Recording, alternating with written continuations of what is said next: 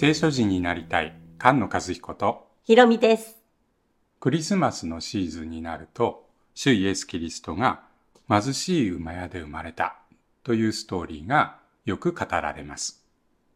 住民登録のためにベツレヘムにヨセフとマリアが向かって出産が間近だったんですけれどもどこにも泊まる場所がなくて馬小屋として使われている洞窟で主イエスが生まれて布にくるんで貝羽桶に寝かせた。冬の星降る夜に小さく貧しいものとして生まれたイエス様の誕生の物語ですね。なのですが、その物語は古くからまあある創作されたストーリーで聖書に書かれていることから少し離れてしまっているようです。ケネス・ベイリーという神学者、中東に60年間住んでいて、エジプトやレバノン、エルサレムなどで40年間新約聖書を教えていた学者です。そのベイリーが中東文化の目で見たイエスという本を書いています。福音書の話に中東文化の光を照らして理解するという本ですね。うん。その本の中で典型的なその当時の農村の家の形が説明されてます。聖書の本文には馬小屋や家畜小屋という言い方が出てこないんですけれど、貝羽桶が出てくるんですよね。貝羽桶は家の中にありました。まあ、日本で言うと土間のような場所に夜は家畜を入れて、それで昼間は外に出してと。家の中に家畜がいますので、その夜のための貝羽を入れる貝羽桶が置かれていました。家族が生活している今の端の方に貝羽桶が置いてあったんですね。うん。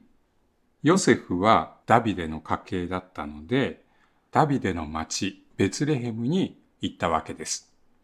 親戚がたくさん集まっていたということですよね。うん。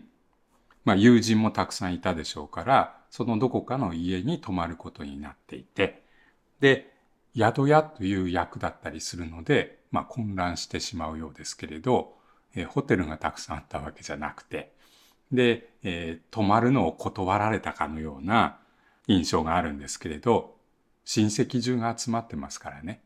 そんなはずないですよね。遠くからよく来たね、というようにみんなで集まってたということだと思います。宿屋と訳されている言葉は、客間という言葉のようです。家族用の今と別に客間があったという、まあ 1LDK みたいな形の家がその農家の家の一つの形のようですけど、その客間の方はみんなたくさん集まってきてましたので、いっぱいだったので、家族用の今の方に、まあ妊婦もいますからね、滞在することになりましたと。旅をしていて急に産気づいたということではないんですよね。うん。あらかじめもう分かってますので、えー余裕を持って来ているということだと思います。そして、月が満ちて生まれたと書いてありますので、まあ早産でもないですね。ベツレヘムという場所は、ミカの預言書に書いてあるように、救い主が生まれる場所ということですけれど、一番有名なのはルツキですよね。うん。ボアズはベツレヘムで麦の収穫をしていて、それでルツと結婚することになって、そのルツ記の最後はケーズで終わってますけれど、エッサイの子はダビデである。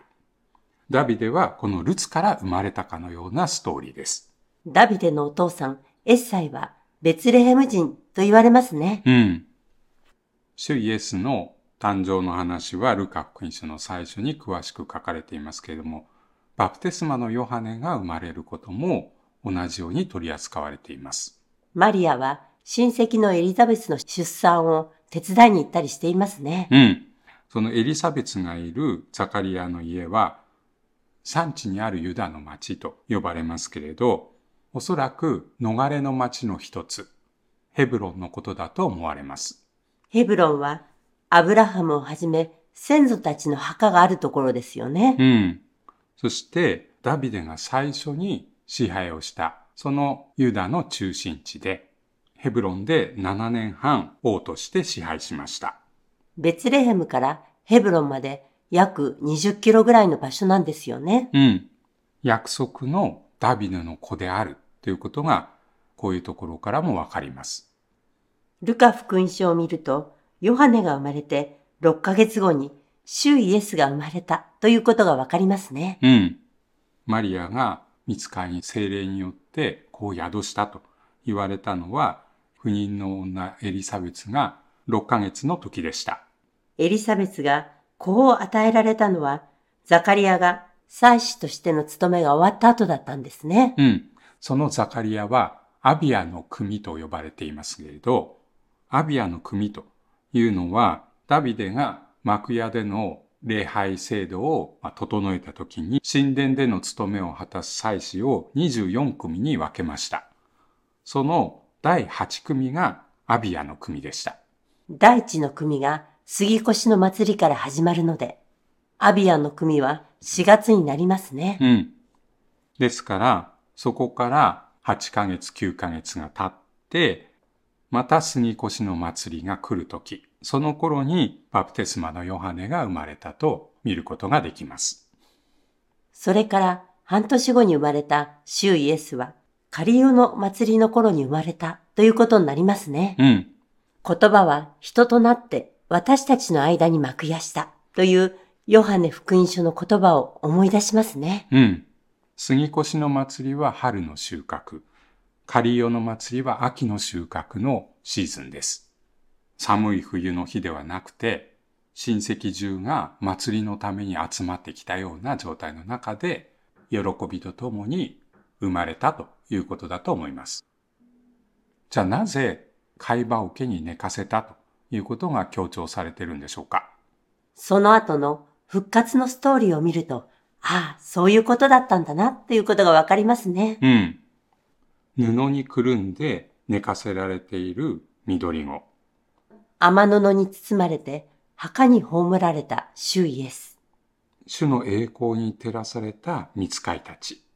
まばゆいばかりの衣を着た見つかいたち。若い正しいヨセフ。金持ちで議員の正しい有股屋のヨセフ。